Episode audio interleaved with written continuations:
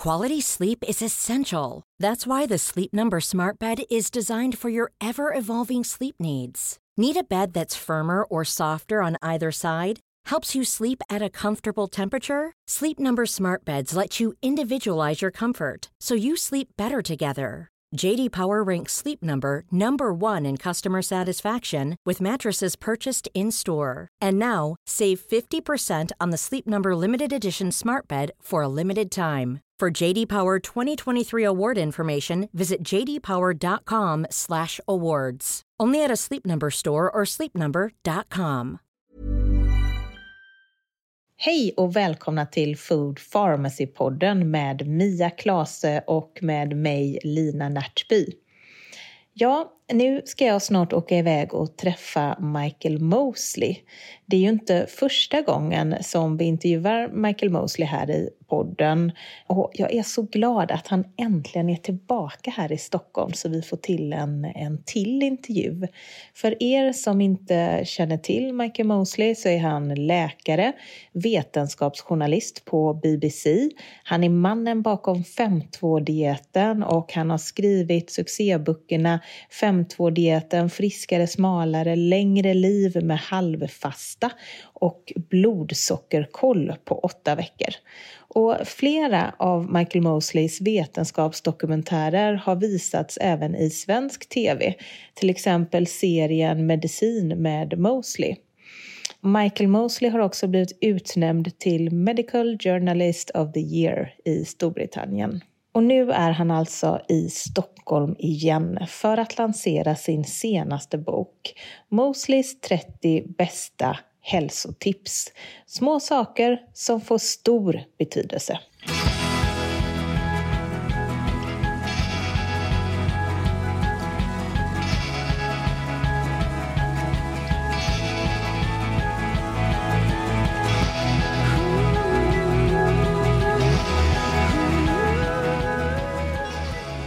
So, welcome, Michael Mosley, to Food Pharmacy Show.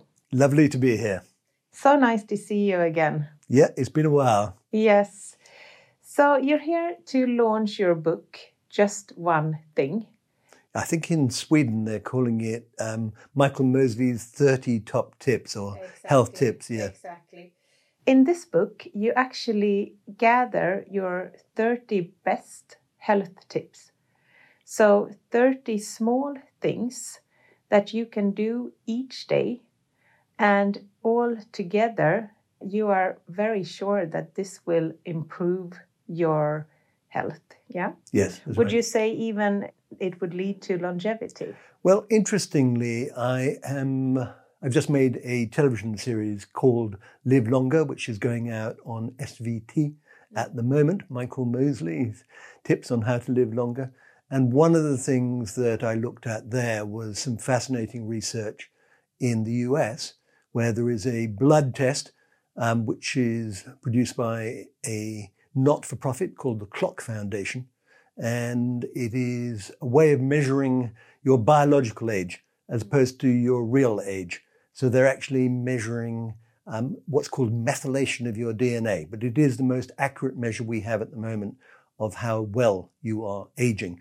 And it's also known as the death clock because it is a better predictor than your age of whether you will have a heart attack or stroke and when you will die. Mm-hmm. So this is a really interesting test.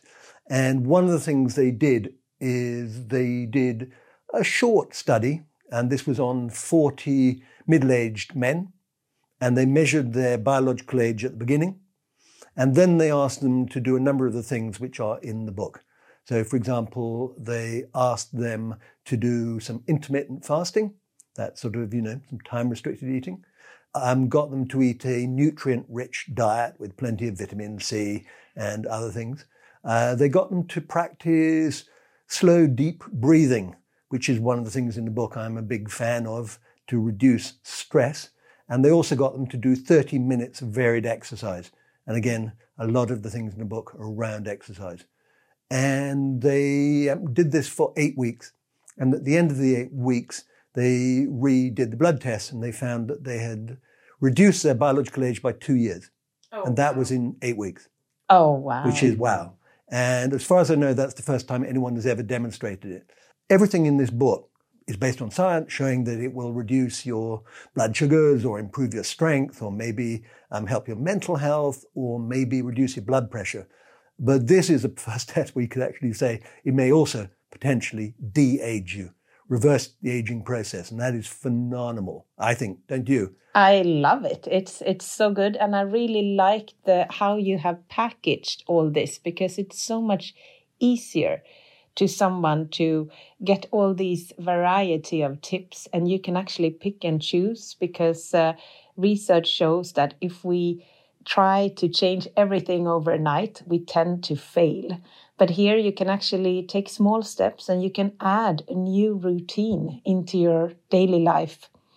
So I think that the listeners are curious to hear how you are implying these uh, routines into your life. And uh, I loved to read it in the book to follow you during a day. So if you could guide us through your day. Absolutely. I'd start by saying I also did the blood test I described to see what my biological age is. And I am four to five years younger than my real age. So I'm 66 and it told me I was 60. Oh, so wow. I actually did the test with the guy who invented the test, who's the professor in Californian. And um, he has a biological age which is four years older than his real age. yeah. I think actually thinking about how how many lifestyle related diseases there are out there today, I think most of us are actually having an older biological age than than the actual age. The actual age. Unfortunately. So, so, the great news is you can reverse it, and yeah. you can do it. Um, you know, at any point in your life, you can make changes. So the way I've structured the book is as a day, because that's how we think of things. And as you say, you can pick up things or drop things depending on what you want to do. Now, one of the things as well is it's much easier if you have a partner you want you do it with because then you will support each other. Yeah. And it's much easier as well if you do it at specific times, mm. these things, but then you're more likely the habit is more likely to stick. Mm. So for example, when we wake up in the morning, we normally wake up at the same time mm. because we know for sleep it is a really good idea to have a set routine. So you kind of wake up, for example, at 7 a.m. And then we do resistance exercises. Specifically, we do the press ups and squats. Mm. And that is because I know that after the age of 30, you start to lose 5 to 10% of your muscle mass every decade. So it's really important to do resistance exercises where you work muscles. And I read that only like 5% of people are doing this. Completely. People know about the benefits of walking and running, but they don't think about their muscles. Mm. And the great thing about the press up and the squat is they work the biggest muscles in your body. So when you're doing the squat, you're working the muscles in your bottom, which are big. Mm-hmm. And when you're doing the press up, that's mainly the sort of shoulders. Uh, but the other benefit is that it's really good for your spine. So again, I had myself tested recently and I am 66, but I have the spine of a 30 year old. Oh, wow. And that is because I do press ups mm. and because I also do the plank, you know, and that is also good for blood pressure. Yeah, I know. I read that. It's actually the best exercise for blood pressure. It is. That and the wall squat. Mm. So, what I love about these things is you get two, in fact, you get three benefits because when you do the press up and when you do the squat, you're going through a vertical motion. And a study done in the University of South Wales showed that when you do that, that increases the blood flow to the brain and it leads to the release of a hormone called BDNF, brain derived neurotrophic hormone. And this is like fertilizer for the brain. This helps to maintain brain cells and lead to development of new ones. So when you are doing these two simple exercises, you're building your muscles, you're helping your brain, and you're improving your spine. Mm. So, uh, you know, and you can get it done in a few minutes. And the reason we do it first thing is because we know if we don't do it, then we'll never do it. That's actually my best tips as well to start be healthy in the morning because then the likelihood of you continuing doing healthy stuff is so Absolutely. much bigger. And it's all about linking it to something you are already doing. Because if you're already getting out of bed, and everyone has to get out of bed at some point in the day, mm. why not do this? Instead of, for example, reaching for a cup of coffee. Because one of the other tips I have in the book is do not drink coffee within about an hour of going waking up. And this was a tip given to me by a coffee expert and he said, coffee is great, But just when you're waking up, your stress hormone cortisol is rising. It has been rising for about an hour before you wake. Mm. And that is to get you ready for the day ahead. Mm. But if you pour coffee straight on top of a rising stress hormone, then you will feel more stressed, your blood pressure will go up, your blood sugars will go up. Mm. So it is best to wait until the cortisol starts to fall, and that typically takes about an hour from when you wake up. So your stress hormones are going down, give yourself a boost then, and perhaps have your coffee with breakfast. But again, one of the tips I give is try to delay breakfast. Yeah. And that is also known as time restricted eating, which I'm sure you are familiar with. Yes, I've been doing that for many years. okay, what do you do? What's your pattern? So, what I do is that I um, break my fast at 10 o'clock with yeah. coffee and breakfast. And then I have a big lunch. Yeah. Uh, and then I have a dinner, and I'm I'm so into this routine. So mm. my body is uh, you know, I, am not so interested in food earlier anymore. Before I had coffee like six o'clock in the morning. And I, I said to myself, I could never do this intermittent fasting. But it took me, you know, not long. And then I just completely switched and my whole mindset about this switched. Absolutely. And when do you stop eating? I stop eating at uh, seven, I'm done. Okay. Uh, six, seven, something. Okay, so you are doing sort of 16, 8, or maybe a bit of 14, 10. Yeah, yeah, exactly. Absolutely. Brilliant. No, that is where the science lies. Um, one of the sort of people who really first did the research was a, a, guy called Professor Sachin Panda, and it's all about circadian clock, circadian rhythms. So I wrote about his research first when I wrote the fast diet. Mm. So I wrote this book, which became an international phenomenon, which was about the 5-2 diet, which I'd invented, where you cut your calories two days a week. But in that book, I also wrote about time-restricted eating. And in many ways, you get the most benefits if you combine them. Mm. They are they are different, but they complement each other. So I'm uh, yeah, I think what you're doing is great, mm. and as you say, it's surprising how quick. So Professor Panda himself, what he does is he stops eating at around six or seven, and he doesn't eat again until about ten o'clock the next morning, mm. and so that's his pattern, and that's where almost all the research is going because some people do 16 8 but for most people that's hard mm. if you can manage 14 10 14 hours of overnight um, fasting, uh, then you can do that four or five times a week. Then and you do it presumably most days of the week, yeah. Yeah, I mean I do it most days, but like yesterday I was at a dinner with friends, and and then right. I don't I don't care about it, and then I just know that the next day I go back to my routine, and that's the good thing with having routines that if you take one or days, uh, two days, you know, off the routine, it's fine. You just you just know exactly, you know, what, what to do uh, when you're back, sort of. Absolutely. So one thing I would say about habits is initially you have to stick with it pretty well daily yeah. until it becomes a habit. Yeah. And then once it's become a habit, then you can sort of break it, do it, mix with it. Mm. But initially you have to be very persistent mm. because you're kind of laying down new pathways in your brain. Mm. Because that's really what's happening. New connections are being made, uh, new things are forming. Once you've created a habit, it's very difficult to break it. And that's true for both good and bad habits. So yeah, that's I'm I'm pleased to see we both start our day in much the same way.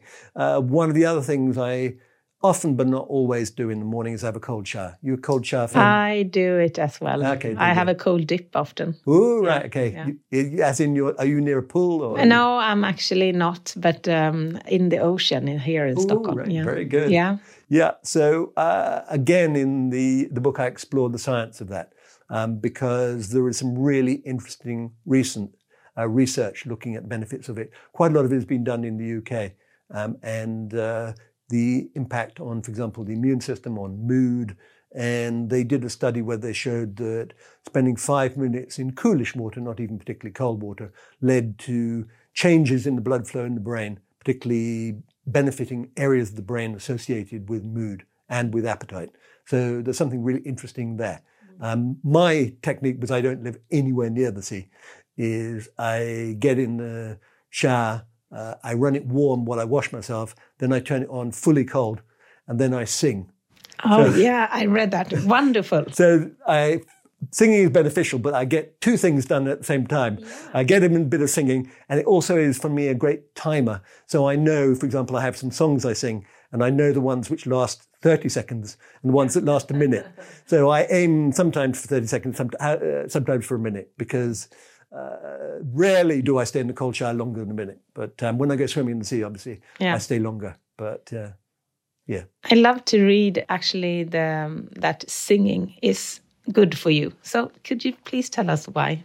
Sure. So singing is something that, and music is something that clearly plays an important role in humans, in human society, because we've been doing it, you know, for thousands of years. And I suspect originally survival for human beings depended on being part of the tribe. And I think it was a way of communication. It was a way of bringing people together. I was involved in a study a few years ago uh, with Nottingham University where we got a group of people together and they were measuring something called our endocannabinoid levels. These are cannabis like substances which get produced and which give you a sort of a high. So um, we were asked to do three things. Uh, one of them was to sing together in a choir, another was to cycle uh, for half an hour on exercise bikes, and the third was to read dishwasher manual. So we had to read a manual on all how to make a dishwasher, how to build it. And uh, not surprisingly, the dishwasher manual had no effect. You know, it was a control group. The cycling did raise the endocannabinoid levels, but the singing had the biggest impact. Oh, on, wow. On, the, on our self-reported mood, but also on levels of this feel-good hormone. So that was really interesting. And quite a lot of people who took part suffer from low mood, depression, and they found that singing in the choir uh, or just singing by themselves had a major impact on their mood. And it seems to be via this hormone. I'm sure there are other mechanisms in action, but we know, for example, that singing can relieve pain, uh, the pain of childbirth, all sorts of things. So singing is a very, very powerful thing. So I sing every day in my car. I, Very good. You see, that's the it. thing. You can just put on the radio, just sing along to whatever it might be, and it just makes you feel good. Yeah, yeah, it does. So you have a cold water shower and you sing, and then you've done your resistant training, Yep. and you make sure to wake up more or less the same day, uh, and you sort of work with your circadian rhythm in this way. So after that, what is happening? Um, I often go out for a walk, or at least stand outside, because bright light is hugely important, particularly early morning bright light, um, and that resets your circadian clock. It is also because I, like I know a lot of Swedes, um, suffer from seasonal affective disorder. So in the winter, my mood goes low, and I get these crazy urgings for carbs, for sugary things first thing in the morning, and these are characteristic of seasonal affective disorder. And the best way of addressing that is exposure to bright light. So if you can't get outdoors or the light is not strong enough, then I also have a lamp. So um, I have what's called a SAD lamp. You need something which produces about 10,000 lux. Mm. That's a unit of light. That's how bright it is outdoors. So in a indoors, it's probably the light is maybe 50 to, to 100, maybe 200 lux. Mm. You kind of don't notice because your eyes are so good, but actually it is so much brighter out there. Mm. And again, we evolved, you know, on the plains of Africa or in the jungles of Africa where there was lots of bright light you know, and it's not surprising, therefore, that we suffer when it is dark and gloomy. So, bright light, ideally, I go for a brisk walk with the dog, mm. and that sets me up for the day. I've got a wood near me. We know that spending time in green spaces is good. Maybe I will sing. Mm. Maybe I'll listen to some music because you need to walk briskly. So, I choose music which has a beat of at least 100 paces a minute, and that makes ensures that I walk briskly. You aim 100 beats a minute, I reckon, but also occasionally when you're in a wood, you want to stop and you kind of just want to breathe. You maybe you take your headphones off, you just do what's called forest bathing. That's what the Japanese call Yeah. it. You just breathe in the sounds, the smells. Again, uh, what I write about in the book is the research around the benefits of some of the scents, the tree oils and things like that, the things you pick up from nature, which seem to have, um, they boost mood, but also they appear to boost the immune system. And there's quite a strong body of evidence that spending time in nature uh, is really good for your mental and physical health. Yeah. But you need to embrace it rather than just run straight through it. With your headphones on, you need to stop smell, touch, just kind of have a moment where you are just enjoying your surroundings. You're looking at the light coming through the trees and you're just being there as opposed to being somewhere else. Because most of the time we are somewhere else. We are thinking about the future, we're thinking about the past, we're thinking about regrets. Mm. You've got to choose the moments to just observe life around you and enjoy it. So I try to do that. Um, as I said, a walk. No, I don't always have time, but that's um, part of my morning routine. And having a pet is always a good thing. yeah, yeah, it is. they I make mean, you go outside. yeah, I mean, And they love it so much, you know. Yeah. And they're so grateful. Yeah, yeah, it's wonderful. Then you could also combine. I mean, you talk about uh, deep breathing. Yes. That is also something you can combine if you have a moment in the forest or by the sea or wherever you are, because it's easier to to feel here and now if you sort of take deep breaths. Absolutely. I, I feel at least. I mean, I'm a big fan of mindfulness, but it's quite difficult to do. Mm. Whereas one of the life changing things I found was just doing slow, deep breaths. One of them is four, two, four, where you breathe in through your nose to a count of four, you hold it to two, and then you breathe out through your mouth to a count of four. And you do that for a minute or so, and it slows your heart rate down, and it's really soothing. I do it when I'm stressed, I do it when I'm in the wood. I particularly do it at three in the morning when I'm awake.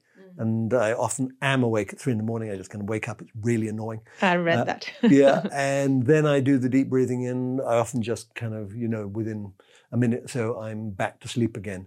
And who would have believed that something as simple as slow, deep breathing could have such profound effect? The reality, of course, is that the yogics, other people, have known this for thousands of years, mm. but we're just catching up with it. And mm. there are different forms of deep breathing. Uh, but I find the simplest is, as I said, 424. Mm. And just practice that a bit. Do it at any moment when you're feeling stressed. Just do it at any moment. You're going for a walk. Just do it. And you'll find it becomes more, it becomes an ingrained habit. So when it's three in the morning, you're worrying about your life, your children, your, you know, what's happening with the world. Uh, it becomes a simple thing to do.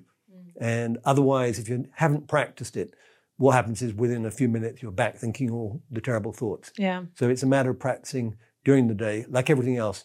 Once it becomes a natural thing to do, then you just, it's part of your toolkit. You just kind of draw it out and it's really helpful, particularly, as I said, when you're feeling, you know, a bit panicked. Yeah. But that I, I find also cold water showers very good if you feel uh, stressed and a bit panicked because it sort of forces you to be present here and now and to also take the deep breaths because you can't stay quite. doing short breaths when it's so cold. You you the body itself, you know, requires you to breathe. Absolutely. Though, to be honest, at three in the morning, I think it's unlikely I'm going to be taking a No, concert. yeah, yeah, yeah, yeah. That that is uh, that's uh, that would be impossible.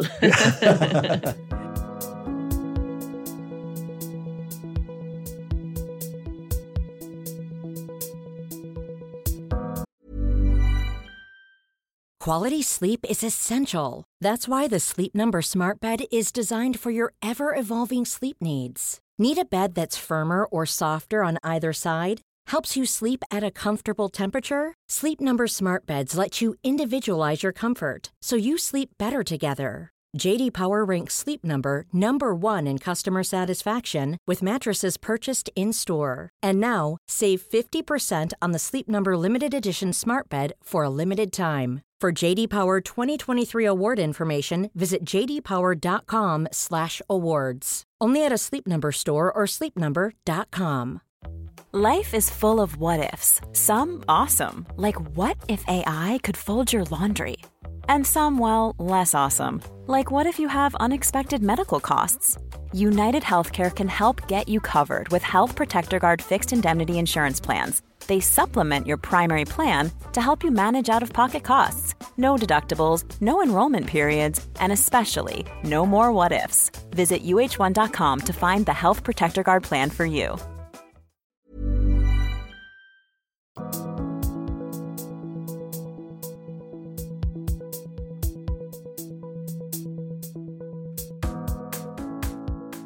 So often, but not always, but often you try to have a brisk walk. I do. It depends on how busy I am, but that is a uh, you know big part of my day, and I like doing it with my wife Claire. You know, uh, uh, we are both sort of semi-retired. Uh, she's still working as a doctor, but part time, and I'm mainly uh, kind of writing books and doing television and doing podcasts. So um, sometimes I have to dash off to make a television program.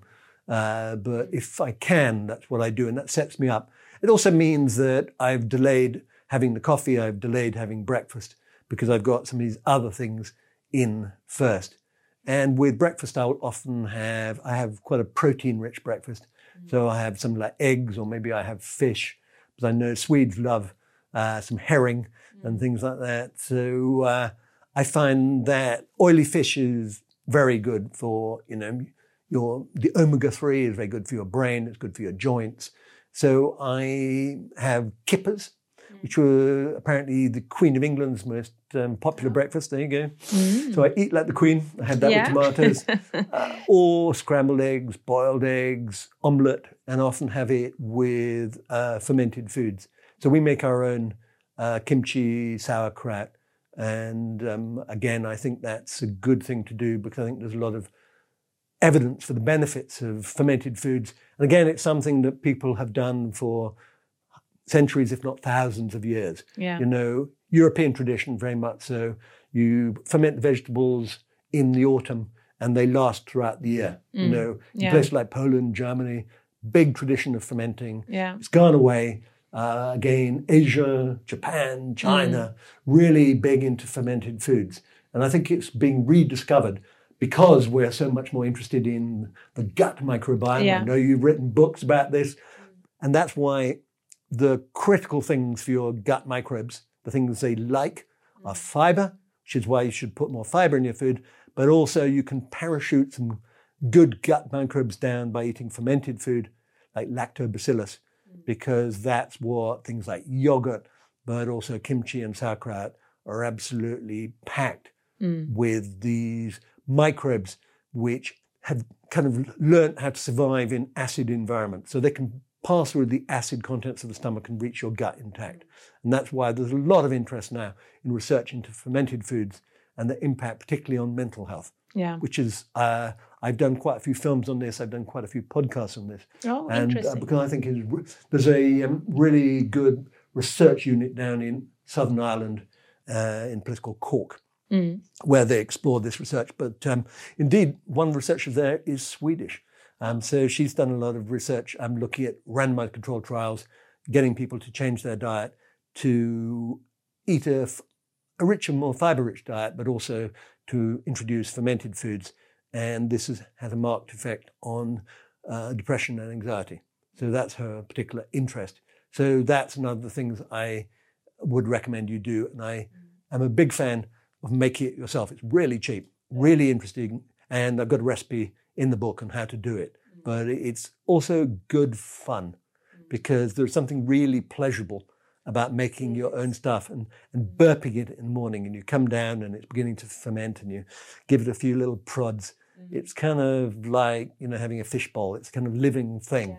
And it's just, it's one of those really, really easy things to do.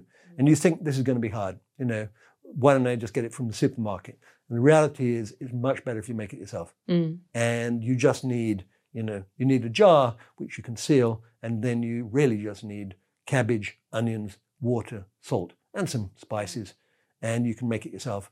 And you feel, you really feel really pleased, and you get all those benefits. So that's a really simple thing to do. Mm. I will try your recipe in the book. Absolutely, and I'll know. get back to you. You let me know exactly. yeah. One of the other things I recommend you do at breakfast is something I'm doing at the moment, which is drinking water. Yeah.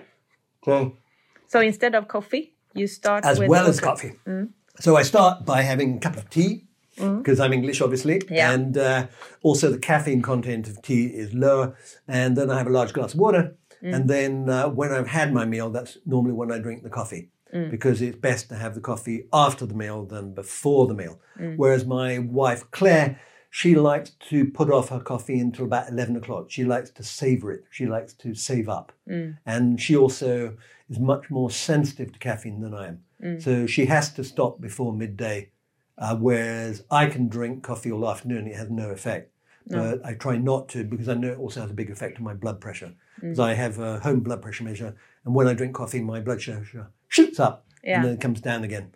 So uh, I try not to drink it after then. But um, water is, we all know that we should be drinking more water, uh, but the simplest measure is to, simplest way of doing it is to ensure you have a large glass of water with every meal. Yeah. And um, an expert I spoke to said the other way of looking at it is imagine that you should be doing going to the the toilet to have a wee seven times a day.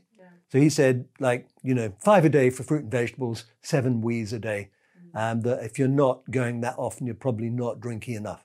And again, that has the benefit that if you drink lots of water, then you will get up and go to the toilet more often. And that means you're not sitting down all the time. So you're sitting, watching television, and you suddenly go, ooh, I must get up. So it's a good way, again, of nudging you to go and do something else. And while you're doing that, when you come out, after you've washed your hands, maybe you could do a few more squats and press ups. Yeah. So you can kind of, you know, combine different things. Yeah. So a large glass of water with every meal is something I tell everyone. Mm.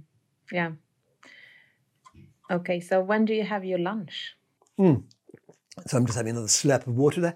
Um, typically have lunch around sort of one o'clock. And uh, that will often consist of some fish, some meat, or just the remains of whatever we had the previous evening. Uh, lots of vegetables and things like that. So I'm, you know, a big believer in. I used to hate vegetables, and then, and then uh, my wife Claire is. Uh, I think of her as a greyhound and me as a Labrador. Yeah, So she just has, uh, like you, she is kind of slim. Uh, she never has had a problem with keeping the weight off. Uh, she is the same size she was when I met her at medical school more than 40 years ago. And uh, she just has good habits. So she doesn't like to snack. She does not have a sweet tooth. Uh, she eats very healthily. She doesn't have to worry about it. Um, I uh, would put on a lot of weight if I had the chance. I am a Yeah. Labrador. So then it's very good for you to live Oh. with Claire. I I- mean, oh, she must have saved so many years of your life too. Oh, 100%. Yeah. Uh, and it makes it so much easier. I think there is a strong genetic component to things like weight gain. Uh, and that's, that's why I seriously say look at dogs. Uh, if you look at dogs, it's very clear that some dogs put on a lot of weight and some don't. But equally, you know, the reason Labradors are fat is because their owners feed them. Uh, and if they didn't feed them, they wouldn't get fat. But uh, it is really much harder for some people than others. Um, I was talking to a geneticist, and he said probably about 70% of weight gain is explicable by genetics. It is almost as inheritable as height. We don't blame people for being tall or short, but we do blame them for being fat or overweight. And you should be kinder because for many people, it is much harder. It's not impossible, it just means it's hard. And I speak as someone who, Who knows. who knows, and for whom it is a struggle. My father was hugely overweight, yeah. and he Yeah, I know that he died very early. He died at the age of 74 mm. from complications of diabetes, and he struggled with weight all his life. Mm. And at his funeral, his friends said how much like him I was, which was kind, but also not encouraging. Mm. Maybe it made you think. Oh, I mean, the fact that I developed type 2 diabetes at the same age Yeah. that he was when I was 55, mm. that's what made me Change your change. life. And before that, I'd put on weight slowly and steadily and hadn't noticed, and Claire hadn't noticed. She did complain I was snoring a lot. Mm. But what was funny is neither of us noticed. But when you look at the photos, Yeah. I mean, I lost 10 kilos. And that's how much you want to lose if you have problems with your blood sugars. You need to lose at least 10% of your body weight yeah. if you want to reverse your diabetes or get rid of your pre-diabetes. For other conditions, it's about 5% of body weight. 5% body weight is enough to reduce your risk of breast cancer, prostate cancer, um, hypertension, things like that. So that's what I say. Weight loss is not about looking good on the beach. It's about all the other benefits which come with it, including mood. Yeah. And so I think time restricted eating helps. Um, I think uh, eating more plants helps. I eat, eating fermented foods helps. And being active.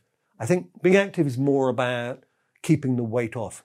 I think there, sadly, there is very little evidence that exercise alone will lead to weight loss. Yeah. Almost all the studies show it doesn't. No, it's hard to. Uh, I mean, if you have a, a big, uh, I don't know, a big ice cream or a Yeah. big pastry or something, it's it's very hard to run it off. People off. hugely overestimate how many calories they burn and underestimate. So, for example, if you run for two kilometers, you'll probably burn about 100 calories, maybe.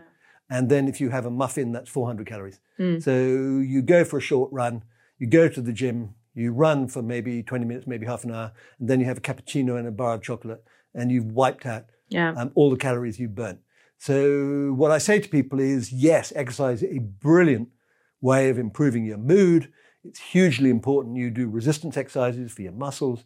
It's important that you do balance exercises. yeah, because you do that every day. I do that every day. And I could tell you to go and do yoga and Tai Chi mm. because those are very good for balance, but you probably won't, which is why my tip is do it when you're brushing your teeth. Mm. So most of us brush our teeth twice a day. You should do it for two minutes. Mm. You should do it with an electric toothbrush. Mm. So while you're doing that, why not try standing on one leg for 30 seconds, then the other leg for 30 seconds? Mm. And that is a really good way to improve your balance. And balance is hugely important, particularly as you get older, because of the risk of falling over. And plus, there are lots of other benefits. And it's also, it becomes a trigger. Yeah. So you go, okay, I'm brushing my teeth. What do I do when I'm brushing my teeth? I practice standing on one leg. That's great. I love how you combine these things because, uh, I mean, then it's it- when you listen to it at first, you might think, oh, 30 things. Will I add this to my day? I mean, I have a full time job and I have children, you know, etc., etc. which uh, is very often people come to us and they say, I would love to do this, but I have no time. And I, I really like how you nudge people to add it into something you are doing uh, because then it will not require so much. It doesn't have to require so much extra time. And it doesn't. Almost all these things require very little time. So, for example, you know, doing resistance exercises, you can do them in a few minutes. Yeah. Getting into a cold shower takes 30 seconds. Yeah. Um, having sauerkraut for breakfast Yeah. no time at all. No. You're, just, you're just eating something different. Yeah. And um, doing your balance exercises while you're brushing your teeth, that doesn't take any time at all because you've got to brush your teeth anyway. Yeah. So most of these things take no time or very little time. Even an early morning walk, yes, that takes time. But alternatively, if you just put a bright light beside your breakfast while you're eating breakfast or you put it by your computer, that takes no time. It's just doing something. So I'm a great believer like you in doing things which actually they don't or they're substitutions. So one of my things is dark chocolate. You know, uh, uh, there is some evidence that eating dark chocolate is good for blood pressure because of the impact on the microbiome. But it's not exactly a health food, but it is better than eating milk chocolate. And it- you know, the great thing for me is when I start eating milk chocolate, I will eat the whole bar because I do not stop. I'm. Exactly. But if you get a dark chocolate, you, You stop. actually feel that I'm, Right. I'm fine now. I'm fine. I'm it's not satisfied. as moorish. No. Uh, and it contains a lot of fiber Mm. and it contains a lot of polyphenols and other beneficial things. As I said, there have been randomized controlled trials showing that eating a square or two of dark chocolate does indeed lead to modest drops in blood pressure. Mm. Uh, but I think one of the main benefits is the substitution, Yeah. that you are substituting something which is unhealthy Yeah. for something which is actually a little bit healthier. Yeah.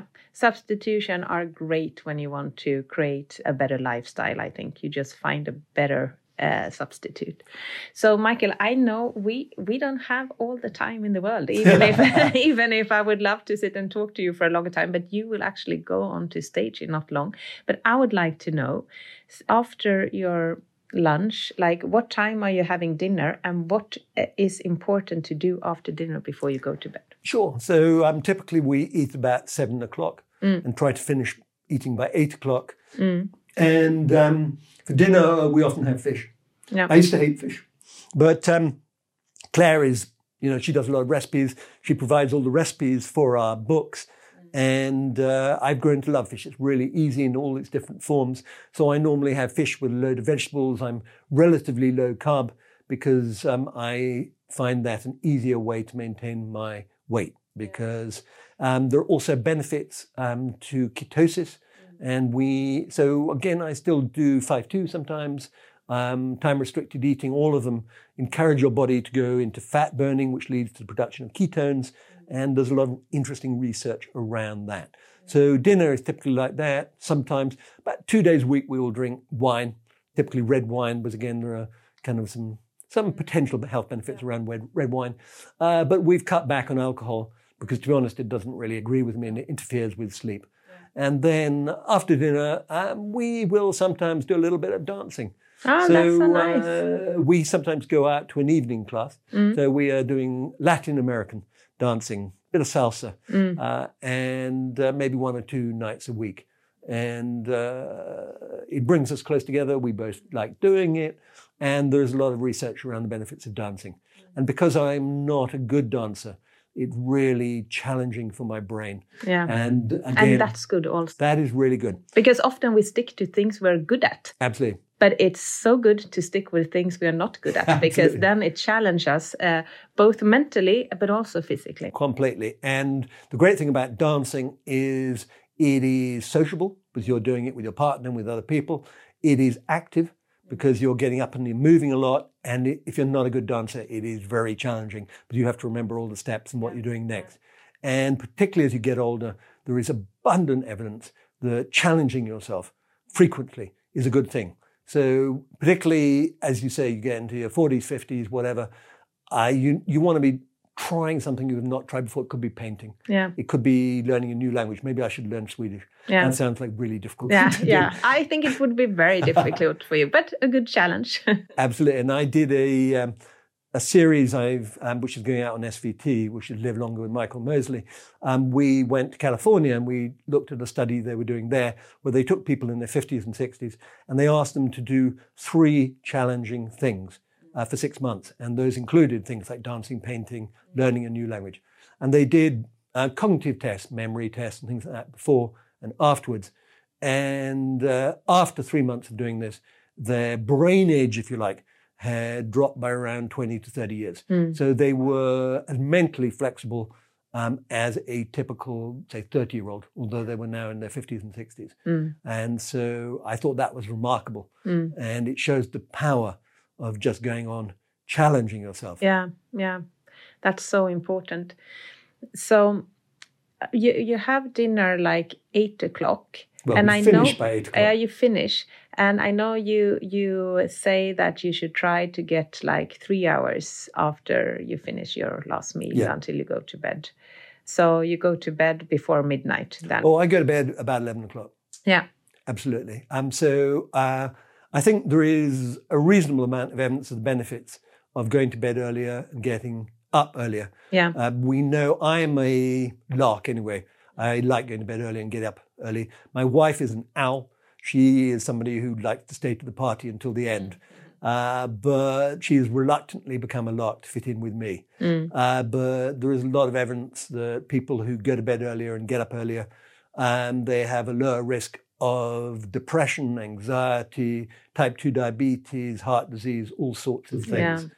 And um, there have been clinical trials as well where they take people who are owls and they can convert them into larks by basically exposing them to bright light in the morning, making sure that they wake up early in the morning, and getting them to do that for a few weeks. Indeed, one of the best ways to convert yourself uh, into a better sleeper is to go camping. So you go camping in the summer, you get lots of bright light, you go to bed earlier naturally, and uh, there have been studies which show that doing that for a week is a great way and is great for adolescents, for teenagers. So if you have teenagers in your life, if you can persuade them to go camping with you, that will help to sort out their sleeping problems. yeah. And it's good in uh, times of inflation. It's cheaper. it's Cheaper, exactly, yeah. so it solves many problems. Okay, so thank you, Michael. I would have loved to hear in more in detail about all these 30 tips, but I guess the listeners they have to go and search for your book. Uh, they have to search for my book. Yeah. And um, I hope they enjoy it. And as I said, don't expect to do all 30 things. Start with one or two things, see which ones interest you. What I hope you do is you start with them, you stick with them, you do find that they make a big difference to your life. You decide, oh, that Michael Mosley, maybe he knows a few things. And then you try something else. And then you build up from there. Thank you so much for your wonderful work and thank you for inspiring so many people to a better health. Thank you for Thank you. joining us. Du har lyssnat på Food Pharmacy-podden med Lina Närtby och Mia Klase. Det här avsnittet är redigerat av Filippa Markaj och jag, Sebastian Ring, står för musik. Vill du ha mer av oss på Food Pharmacy så finns vi på foodpharmacy.se och på Instagram under namnet food underscore pharmacy. Tack för den här gången, hej!